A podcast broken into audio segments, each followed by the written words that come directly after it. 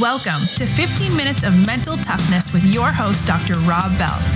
Dr. Rob interviews expert coaches, executives, and athletes about mental toughness and their hinge moments. The hinge. It connects who we are with who we become, and it only takes one. And now for your host, Dr. Rob.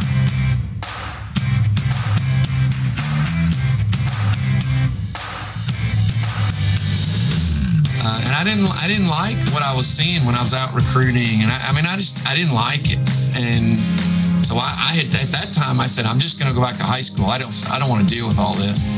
Um, and so we did, but ironically, we got the chance to come here to UT Martin, and when we did, we've tried to do it different. We're, we kind of say we're a high school program that happens to be in college. Um, and that high school program is we try to really, really, really you know, spend time and take care of our athletes. And that doesn't mean it's always positive. You know, sometimes you have to you have to chew on kids sometime, and sometimes they're not going to like it, and sometimes they're going to leave you. I mean, that's that's life. But the, at the, the bottom core of it is where where's your heart, and what are you trying to do? Hey, this is Dr. Rob Bell. If you want a free ebook the best mental toughness quotes that will make you better, text Dr. Rob Bell, that's D R R O B B E L L, to this number 33444. You'll get a download right away.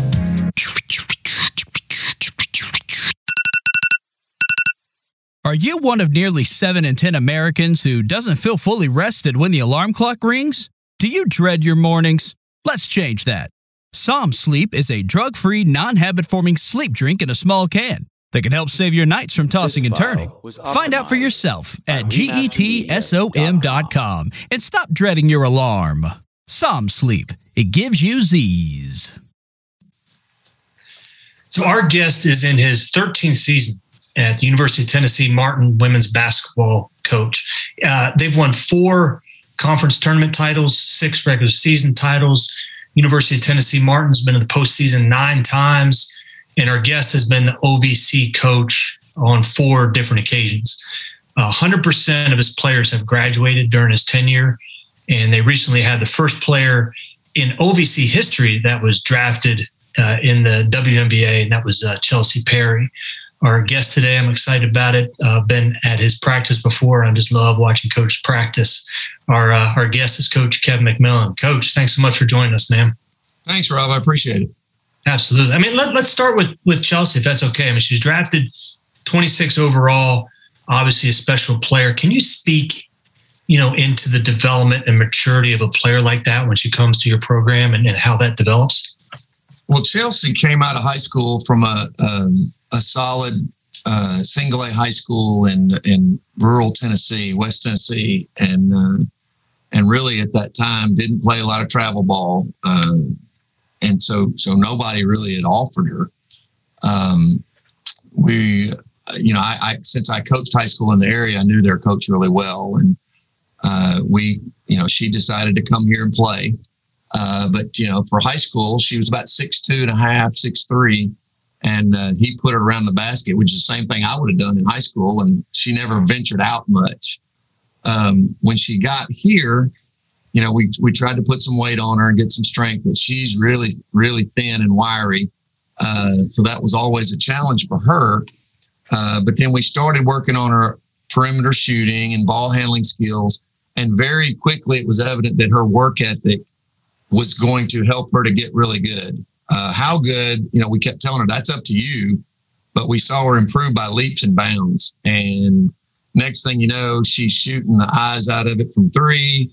Uh, she's putting it on the floor. She's getting stronger. And you could tell by her desire and her drive that she was going to be special. And it, it culminated in two time player of the year in the conference, um, you know, a, a uh, WNBA draft pick. Uh, she made the team. She got released, but got picked back up um, and then uh, actually, that I got a I got a text from Lin Dunn, who coached the Fever for years, that said she's got a chance to be Rookie of the Year after the Olympics. And ironically, the day after the text, she tore ACL, and so she's now out for the year. But the Fever, she's made such an impact on the Fever; they wanted to stay up there. uh, because they're so excited about her future up there, which just speaks volumes for for what Chelsey's been able to do. Right.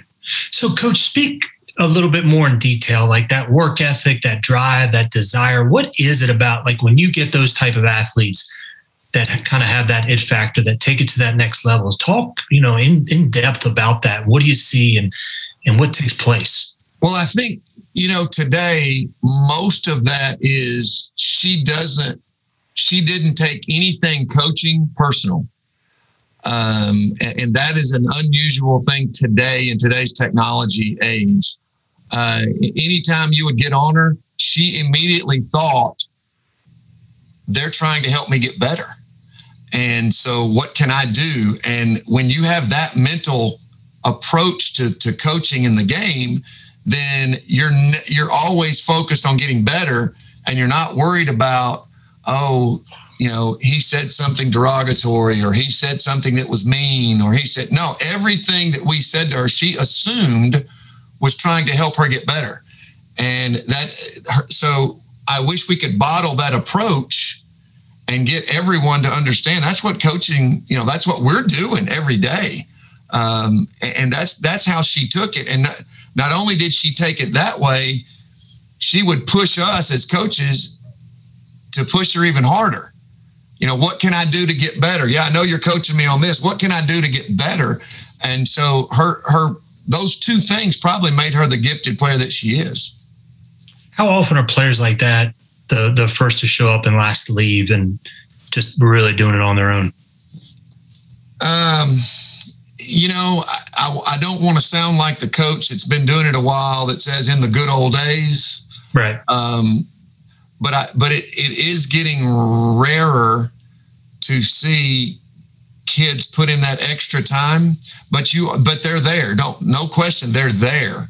Uh, you know we've got some now. Uh, I, I think that when you get a group when you get a group of them that you can get to follow that leadership is when you have those special teams.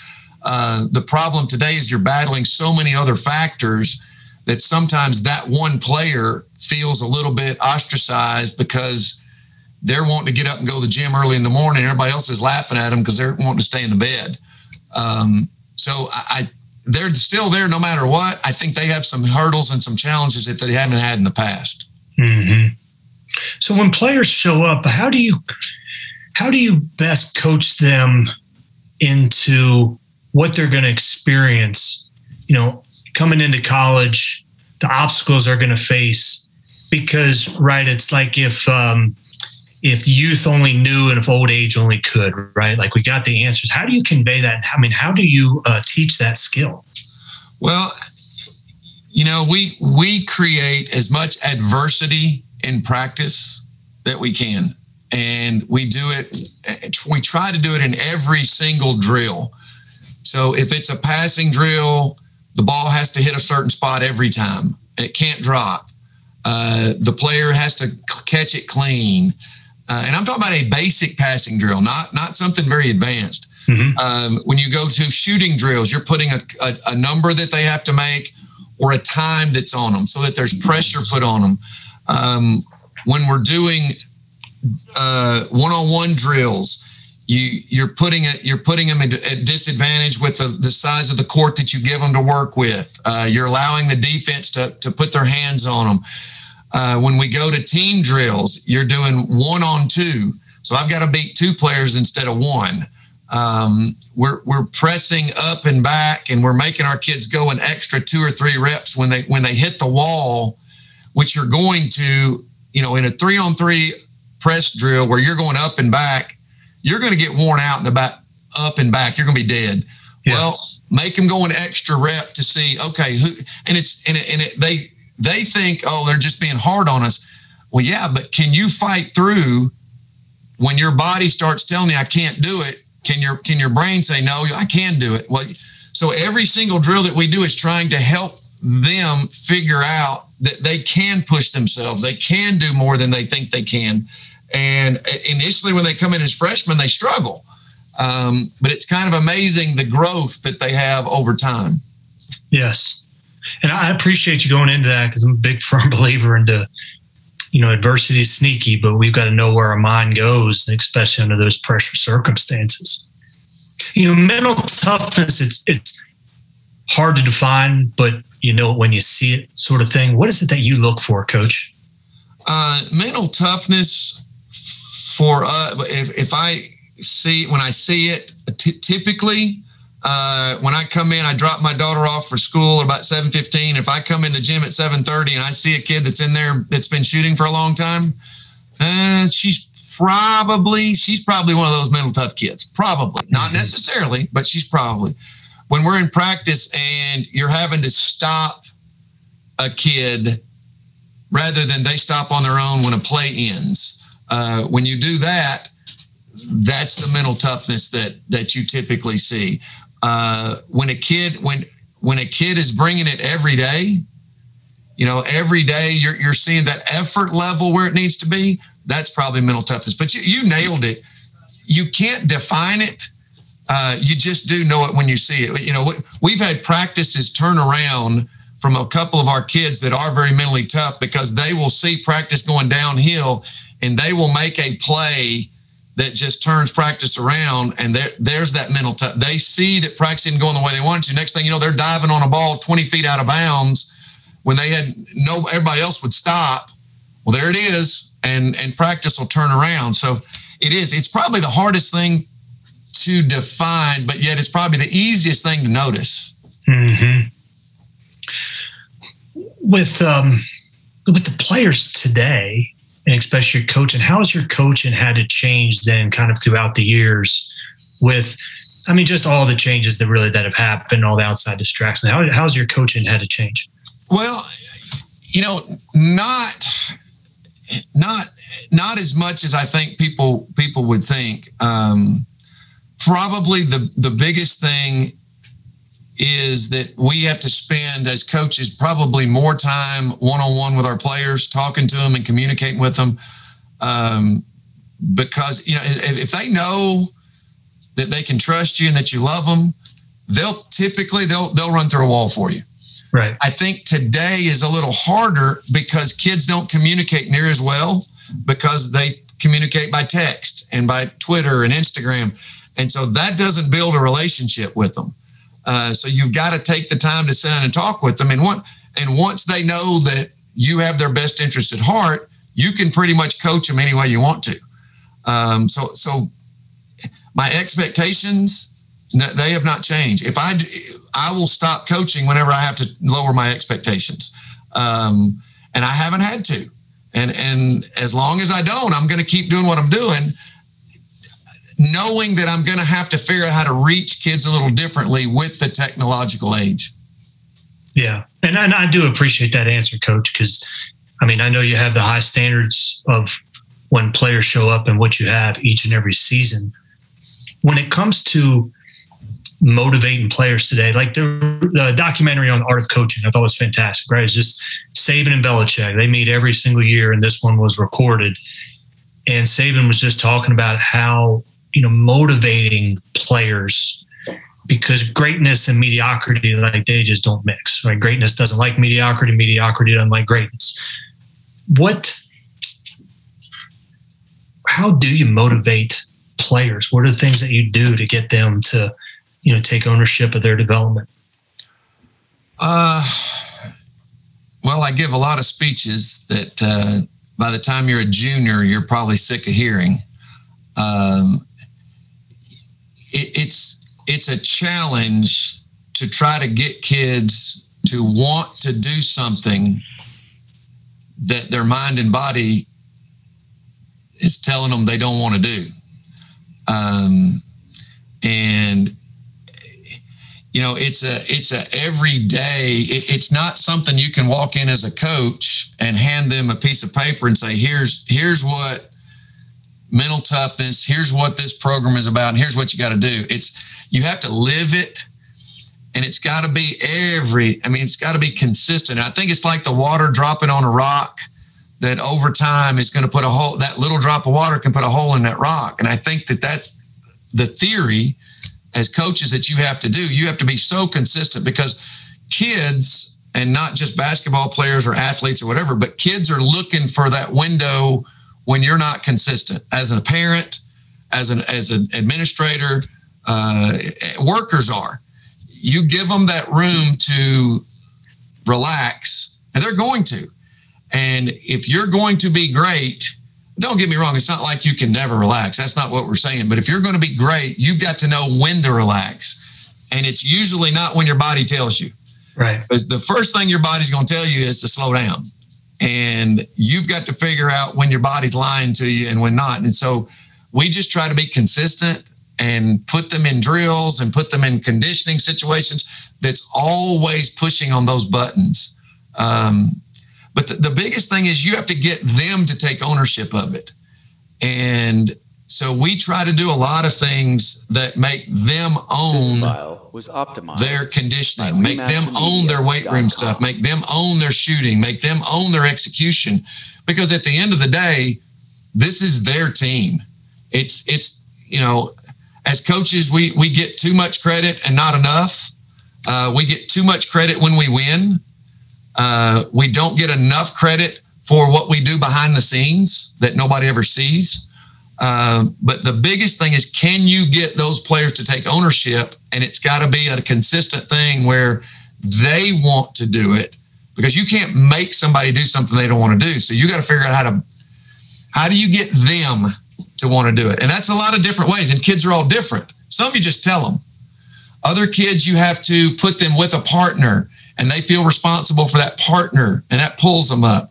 Uh, other kids you put in charge of a whole group uh, other kids, you put them with someone that's a good leader so they can learn. It's just all of that is different, and it's different for every kid, and that's what make that's what make coaching so tough.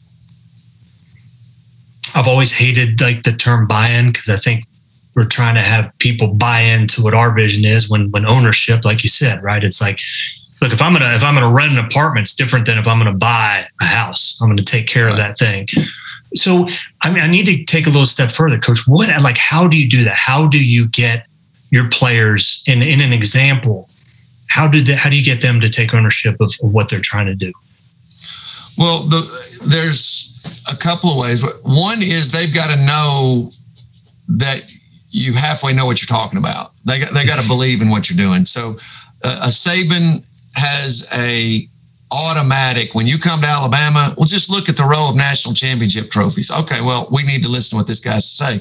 When you walk into our gym and you look up at the banners that go from 2011 to 2021, and there's nine of them up there, that brings a little bit of we probably ought to listen to what this guy's saying.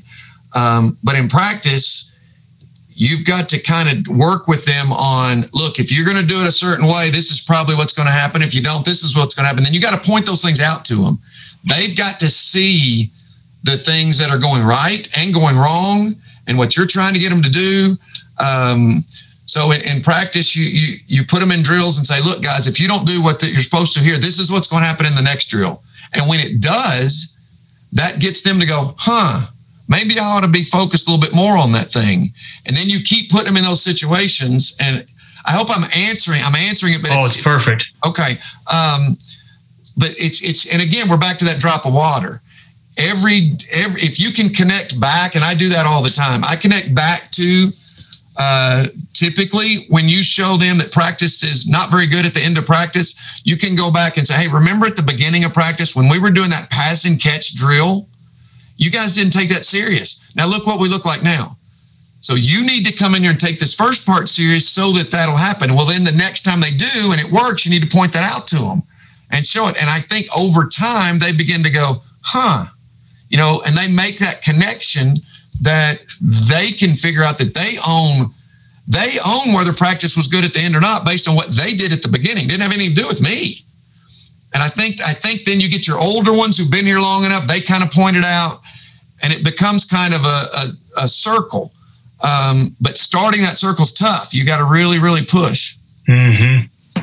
Do you find, coach, that that players and, and even teams are they more motivated after losses than they are when they've had you know some sustained success? You know, oh, that's an interesting question. I think that's changed. Okay. Um, I think when I started coaching, and for me personally, I'm way more motivated after losses. Right. Um, and I think there are some kids today that are still motivated that way out of losses. But I think, I think more kids today, uh, it, it's more. I think it's changing. You know, I've never thought about it till you asked the question. Um, but you know, I, I, wish our kids were motivated after a win, uh, but they they typically aren't. But you get some kids now that are definitely not motivated after a loss. They're they're they get in their own head about stuff and they're making excuses. Um, and, and, that becomes a challenge. I think I think when you've got the great teams and the great players and the ones that really can do it, they're they're motivated. They'll motivate themselves from a win, uh, which is not as easy to do. Um, but I think most of us, I'm motivated from losses more. But I can also look at the win. I, I look at everything in a game. I don't really coach the final score. Right. Um, I, I try to coach the effort, the intensity, the execution for the game, regardless of the score, because we all know that eventually games are going to go for you against you you can't really control that but you can control your effort and your discipline and your sacrifice and your, you can control those things and those aren't going to change win or loss and if you keep focusing on those things the, t- the wins typically will take care of themselves mm-hmm. Hey there, good looking. If you're digging this podcast and check out our book, Puke and Rally, it's not about the setback, it's about the comeback. Just go to pukeandrallybook.com. Now back to the show with and this might be a difficult question because with with parents today you've seen changes throughout the years. I see them from outsiders perspective and they could be good or bad. Like let's say real quick that you, there's a parent listening to this podcast and they, they they they think they're doing the right way by their kid or something like that. But i mean what do you think parents need to hear you know today that can really you know not not shape the path for the kid but shape the, the kid for the path? Uh, let your kid fail okay let your kid fail because you're not you're not going to learn anything from neutral or positive things you don't you don't learn from you learn from failing you learn from doing it wrong and having to figure out how to make it right uh, as parents we don't do our kids justice if we're doing everything for them. Uh, they've got to learn that, oh gosh, I got to change a tire. Okay, well, I know basically know how to do it, but well, what happens when you can't get this done, or what happens when that goes wrong, or what happens if figure out how to make it work. And if you can figure that out, then you can apply that to anything. You can apply that to their education. You can apply it to their athletics. You can apply it to their family life. You can apply it to everything. Figuring things out on their own, I think, is probably the biggest thing that I see kids and kids today don't. They don't want to do it like they did a long time ago. And I see that like with driver's license. You know, when I was growing up, you're growing up, we couldn't wait to get a driver's license, get couldn't wait. take off. Couldn't wait. And if I polled my team right now, I'll bet you over half of them didn't get their license the day they turned 16. And it's because they don't want to do things for themselves. They don't want to have that responsibility on them because as parents, we tend to overfunction and not want to, and it's not in a bad way. We're, we're trying to do the best by our kids. But I think that not letting them falter and fail and whatever, I think that's the biggest hurdle that I'm seeing as a coach as we go forward. There's nothing wrong with failing. And that's why one of the biggest things we try to teach our kids there's zero wrong with failing. Failing is the best thing we can do. It's how you approach the failure that is the key to the whole thing. So on a and that, that baffles me too, coach. I, I, still can't wrap my head around it with uh kids not wanting to get their license like right when they turn it, you know, and like was, it still just doesn't make any sense, right? Uh, because that was like the, the ultimate freedom you could have, right? I mean, yep. it was the ultimate uh, path towards that, right? So if a parent's listening they hear, all right, let them fail, like give me uh give me some specific instances because it makes sense on my mind, but how do parents not let that natural development take place? Like what do they do to um, you know to pervert that process? Oh golly, you're asking if yeah, that's a loaded question. I can become enemy number one to parents on this answer. Uh, you know, let your kid uh, let your kid apply to the college on their own. Uh, let your kid move into college on their own and come see them a week later. Um, let your kid have to go talk to the professor or the teacher when there's an issue with their grade. Don't get in the middle of it. Uh, have them talk to the coach. If they want to talk to the coach, let them go talk to the coach. Don't don't do any of that for them. Um, make them make them wash their own clothes. Make them make them pick up after themselves and make a dinner and you know it's it's little things. Make them go get the car serviced. Make them figure out how do I talk to the mechanic about this stuff. Uh, make them make the phone calls that are just you know oh well I, I'll just call you for no let them do all that and because the only way they're going to learn how to get a water bill turned on is they've got to call the water department. Well, how do you call the water department? Well, you got to call City Hall. Well, how do you call City Hall? Well, you got to go find the number. Let them do all those things on their own and they'll figure all that out. And I mean, isn't that what we're trying to do for our kids? We're not going to be here all the time for them. Um, so I think ultimately we're trying to get them ready so they can handle those things when, when it hits them. And so it's all little things. It's not necessarily one major big thing. Right. And these are life skills, right? That's going to last right. way beyond when when sports over.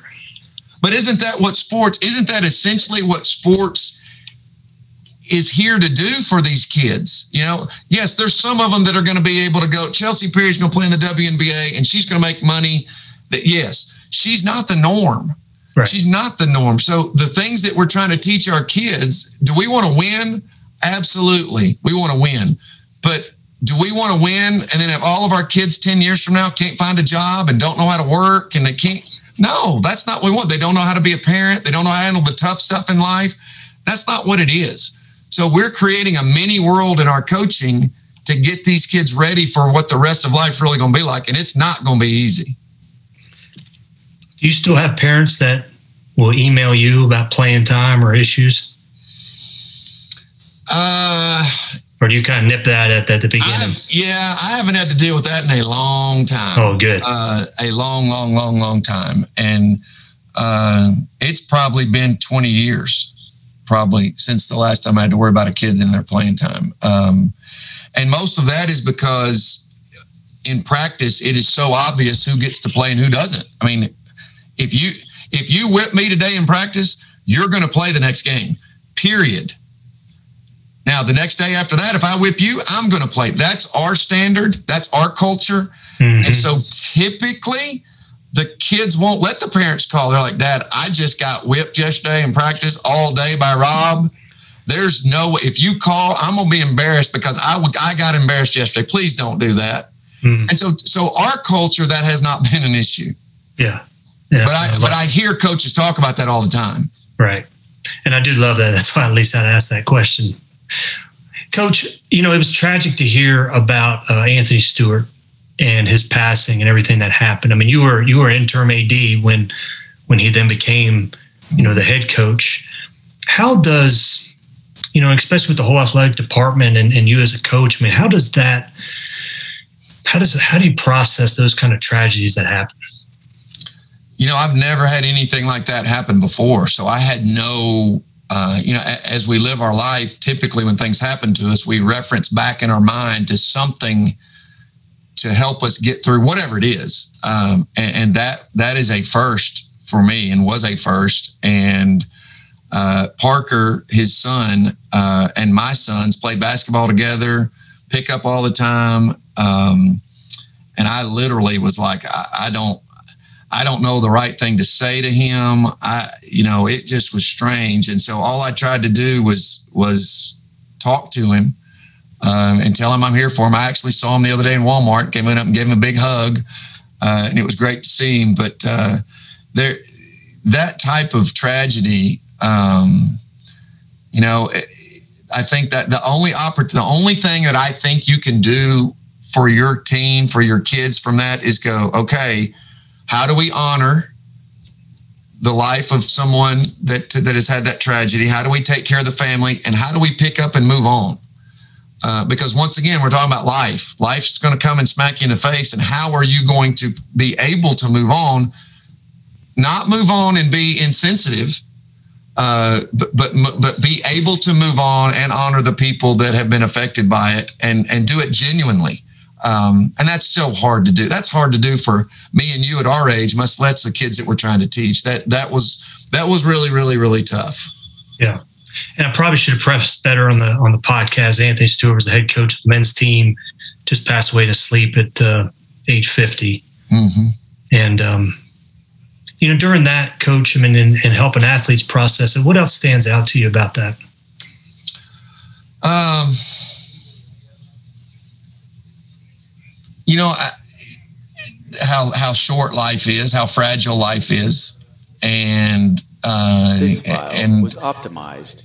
How you need to be a lot more focused on quote the important things, uh, which are the relationships, uh, the people that we're that we've been put in that have been put in our path and the, whose path we've been put in, and how we can help each other uh, and influence each other, and all this other stuff. You know you know, economy and uh, all the other issues of the day, politics. That that's that's not, you know, all that's important. Don't get me wrong, uh, but at the end of the day, it's how you treat the person that's next to you. Uh, and how you how you take care of each other and and you never know you just never know and so i hope that i hope that we can impart on our kids to try and leave a positive imprint no matter what they're doing coach there was a um, coach up here in, in, Indiana, and they always uh, made sure every player came in and would shake his hand at the end of practice.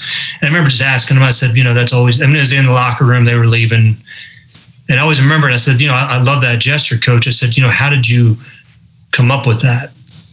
and he learned it from another coach and it was basically one you know one of their players had uh, had passed and he said, We never know when that last time is going to be. And I always want that last interaction to be a positive one, regardless of how the game went or practice went. I always want that last one to be, you know, memorable. And that, that always stood out to me. I thought that was a fascinating way to always end it. I think that's a that's a great idea. Um, you know, now some of the times I, I'll give my girls a hug after practice and ask them how life's going. A lot of times they look at me like they want to shoot me with a uh, a, a dart gun or something because I've been chewing on them.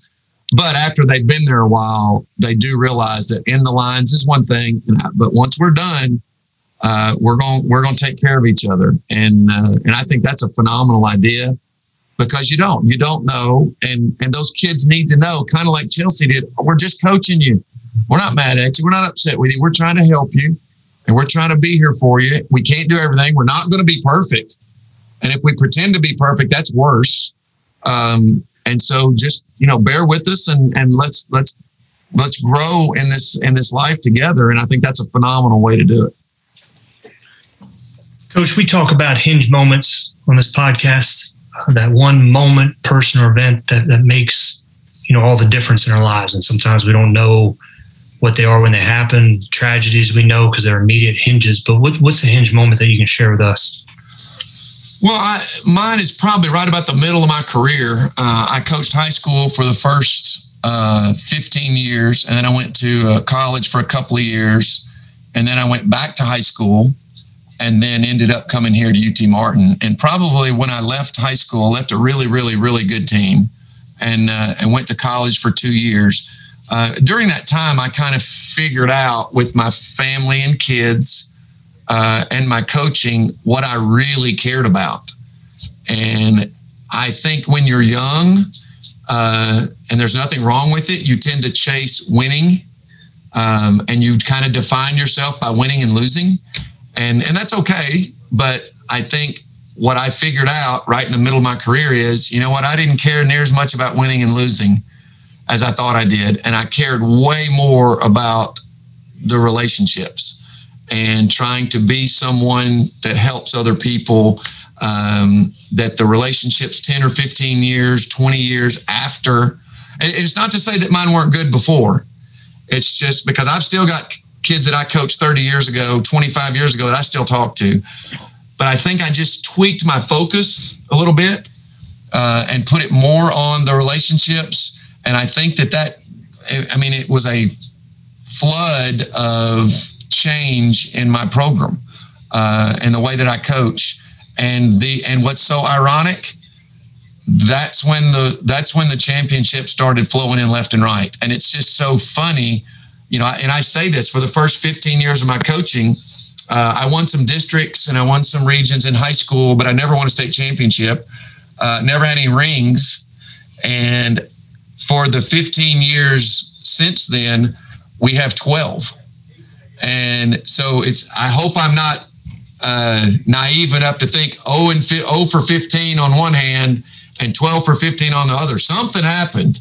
You figured something out. And that, that thing for me has been think more long term instead of short term. Think about the relationships, think about the people and how you want to treat them and how you want to be treated. And and for me, that was the biggest change in my career. Was there a moment that that made that happen? Or was there a general shift? Like how did that how did that transformation take place? It probably was just over the over the year and a half, two years that I was in college and and getting to see the different ways of doing things and and watching the college game and how the and and how we do things at the college level. Uh, and I didn't I didn't like what I was seeing when I was out recruiting. And I, I mean I just I didn't like it. And so I, I, had at that time I said I'm just going to go back to high school. I don't I don't want to deal with all this. Um, and so we did. But ironically, we got the chance to come here to UT Martin, and when we did, we've tried to do it different. We're we kind of say we're a high school program that happens to be in college. Um, and that high school program is we try to really, really, really, you know, spend time and take care of our athletes. And that doesn't mean it's always positive. Right. You know, sometimes you have to you have to chew on kids sometime, and sometimes they're not going to like it, and sometimes they're going to leave you. I mean, that's that's life. But the, at the, the bottom core of it is where where's your heart, and what are you trying to do uh, for these kids? And and most of them, by the time they've been here for a couple of years, they realize, okay, he's not working on me to be a better basketball player for this season. Or let me say it differently. Not only is he working on me to be a better basketball player for this season, he's also trying to get me where I can handle life when it hits me 15 years from now. Mm-hmm. Um, and I and I think so. So probably over that year and a half, two year career in college, that was, you know, I'm not real smart, so it, it wasn't it wasn't one specific moment. It took me a few of those moments to pound me in the head to kind of figure that out. The two by four moments. Yeah, there you go. Coach, do you um I mean with your approach, focusing on relationships, the individual, the long term development, do you what happens when you miss on a player? Uh well, you can. Well, what you what I do is I sit down and I do some soul searching. Mm-hmm. What was my responsibility in the miss? Uh, because it's it's the players total 100 percent I'm 100%, but it's never going to be one of those ends. It's going to be somewhere in the middle. And it may be leaning over towards the player and it may be leaning over towards me. And all you can do is be honest and genuine and, and own up to your part and try to do better the next time, knowing that we're not going to be perfect. We're going to keep making mistakes. But if you can just be genuine and honest with them and say, hey, guys, I'm not perfect. And if I butchered it, I'm sorry. Uh, I hope there's enough trust built up that we can get through those. But we've got to know as coaches, sometimes that's not going to work. You know, and that's that's a part of the transfer portal that we see now, part, but but not the whole part. But that's just the part that we have control over, and that's the part we can own. And you can't. And I try not to worry about stuff that I don't have control over. Right. Because I mean, you you can run yourself into the ground thinking, "Oh, I could have done da da da da." No, that you couldn't control that. Right. So what can you control? And it would be shaking their hands every day after practice Oh, that'd be phenomenal. You can control that. Uh, making sure that you sit down with them once a week or once every couple of weeks and just see what's going on in life. You know, things like that you can do. Um, you know, they have 20 people in their ear telling them they could be averaging 30 points a game going to UConn. Well, I can't do anything about that. Uh, mm-hmm. So if that's if that's what they end up thinking, well, okay, go do it. And and seriously, if a kid leaves me, I really do hope they go and play great somewhere else. I hope it's great. Uh, I don't want them to go somewhere else and fail. I mean, right. that seriously, that's that's. I, I, hope and pray that deep down that, that that I never hope a kid goes somewhere and doesn't do well, uh, because they're doing the best they can at that moment with the information they have. They're doing the best they can. Mm-hmm. And so, what I think I'm going to try to do is make sure that I've got them really good information on whatever it is relationships, life, school, career. And then hopefully they can make those good decisions. But look, at the end of the day, these kids are still 18, 19, 20, 21, 22, 23 years old, and they're going to make poor decisions just like we do. Um, so basically, own up my part and then hope and pray a lot. From the 10,000 foot view, you know, uh, what do you what do you see that happens with the, the transfer? You know, um, that happens in all college basketball. Oh gosh, I think you're at. I think from ten thousand foot view, you've seen about eight storms come together, uh, and created that. I think you've got a BCS, uh, the the BCS schools that are kind of threatening to pull out of the NCAA. I think the NCAA is worried about that, so they're trying to accommodate them. Uh, I think you're seeing uh, student athlete welfare. Uh, I think you're seeing travel ball. I think you're seeing technology. Uh, I th- you know, all of that coming in is kind of hit at the same time, and I think we have overreacted. Uh, I don't think, at my core, I just don't believe. Oh, things aren't like you want it to here. Oh, we'll go somewhere else I don't think that's the life lesson that's going to help these kids. Now, out of the 2,000 kids that go to the transfer portal, how many how many should be in there? There's a number, and they should be in there. But there's also a big number that probably more than that is. You know what? It's a little tough. Okay, fight through it. Figure it out, because we're back to parenting again.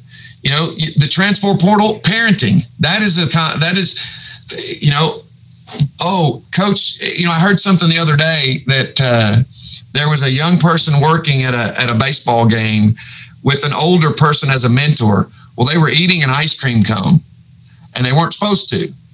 And because they, weren't supposed to do it out in front of the fans and stuff. And so the supervisor walked up and said, Hey, yeah, you know, it's okay to eat that ice cream cone, but can you do it back over there where you know nobody can see you but that's okay just just make sure you do that and walked off and the mentor was sitting there with the person and the uh, the young person looked at the mentor and said can you believe he, he just chewed me out over that and ripped me over and the mentor was literally going what no he didn't say any of that at all but that mentality is also what's affected that transfer portal. Oh, coach got on me. He hates me. He doesn't like me. He doesn't whatever. I'm transferring to go somewhere where they do like me. No, it's going to be the same everywhere you go, by and large. Right. So I think you've got about six or eight things that have, have happened at the same time, which has caused this. And I don't see it going away, uh, not anytime soon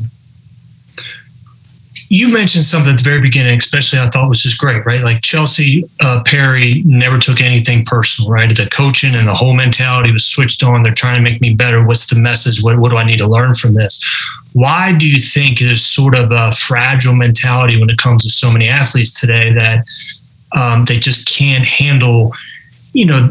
And again, I mean, it, it's a broad question, right? I mean, we're the relationship, the love has to be there. But the fact of it's really difficult for them to take uh, any type of criticism. Why do you think that is?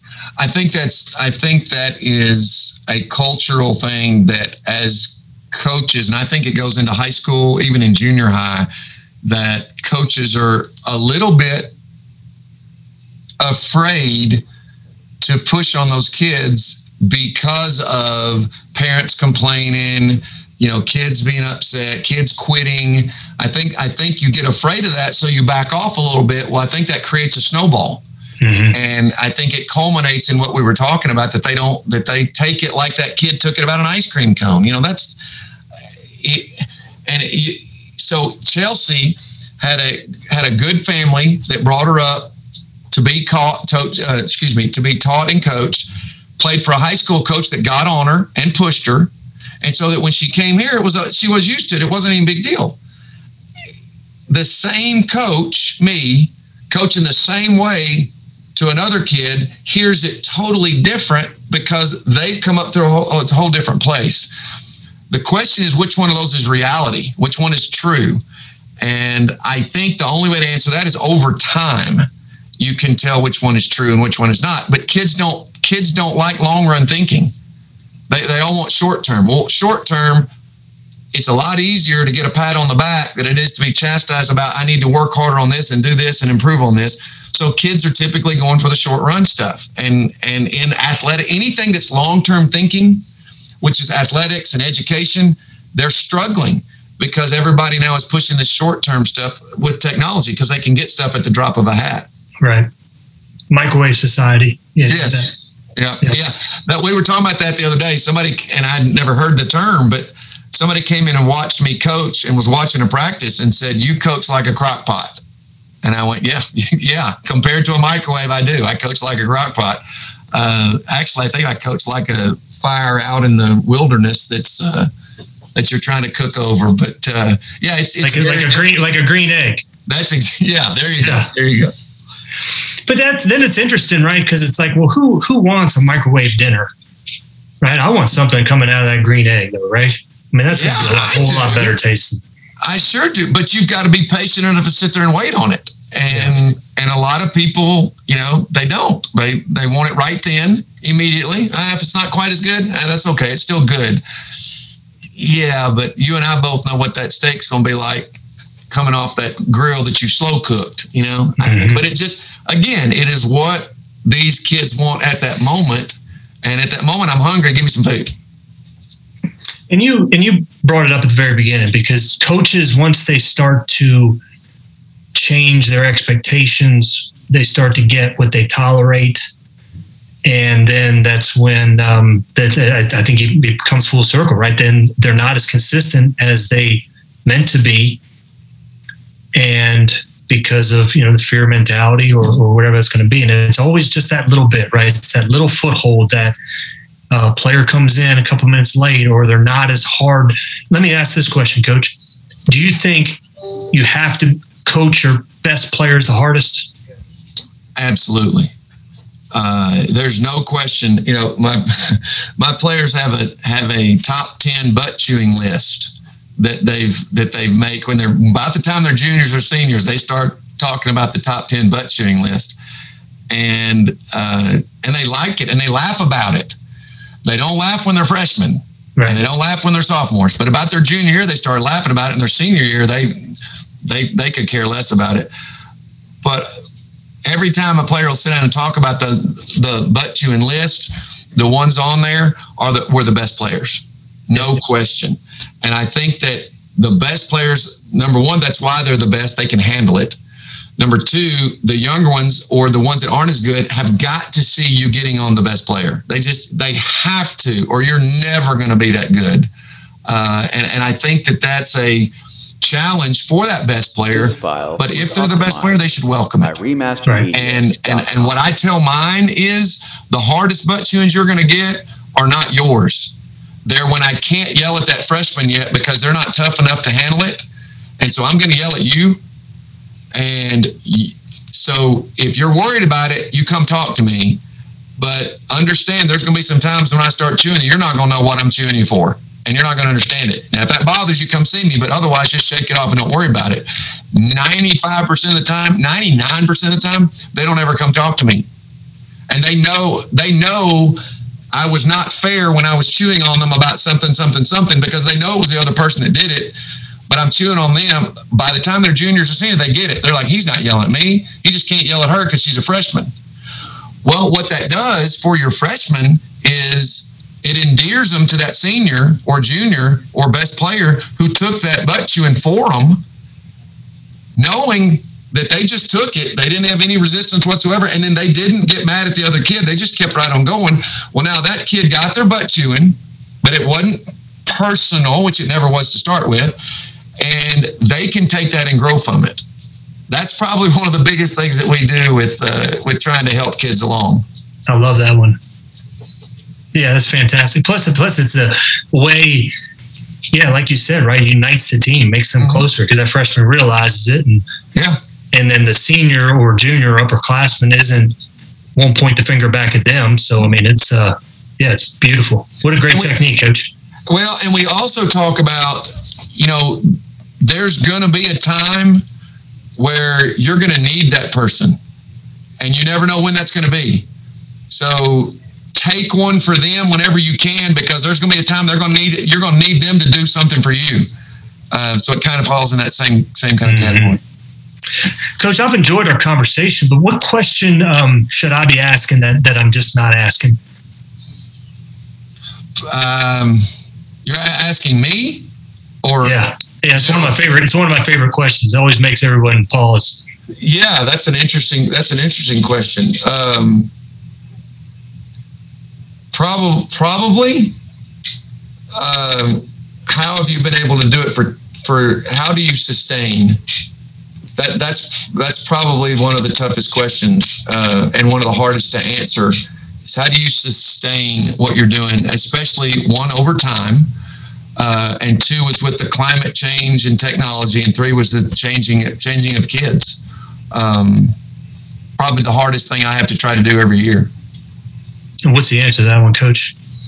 Uh, be really stubborn, mm-hmm. Really, really stubborn. Uh, pray a lot, and uh, and try to look long run. Probably would be my best answer. Yeah, in, in that same documentary, already coaching, uh, Nick Saban says this like you, you, every year, right? Like you're climbing the mountain, you're climbing the mountain. He said, once you get enough success, you become the mountain. And I thought that was pretty righteous statement because yeah. I mean, yeah, yeah, it's kind of it's not not saying anything's easy, but to have success for sustained period of time is really the ultimate. Right. Because, I mean, you know, it's why we talk about the the regular season champion. To me, it says more about your team than a than to win a tournament.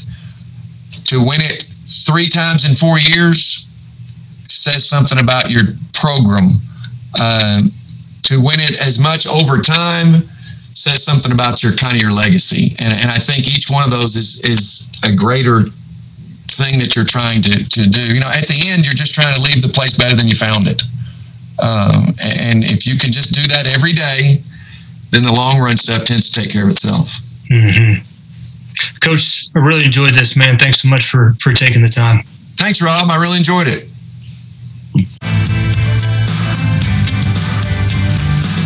Thank you for listening to the Mental Toughness Podcast.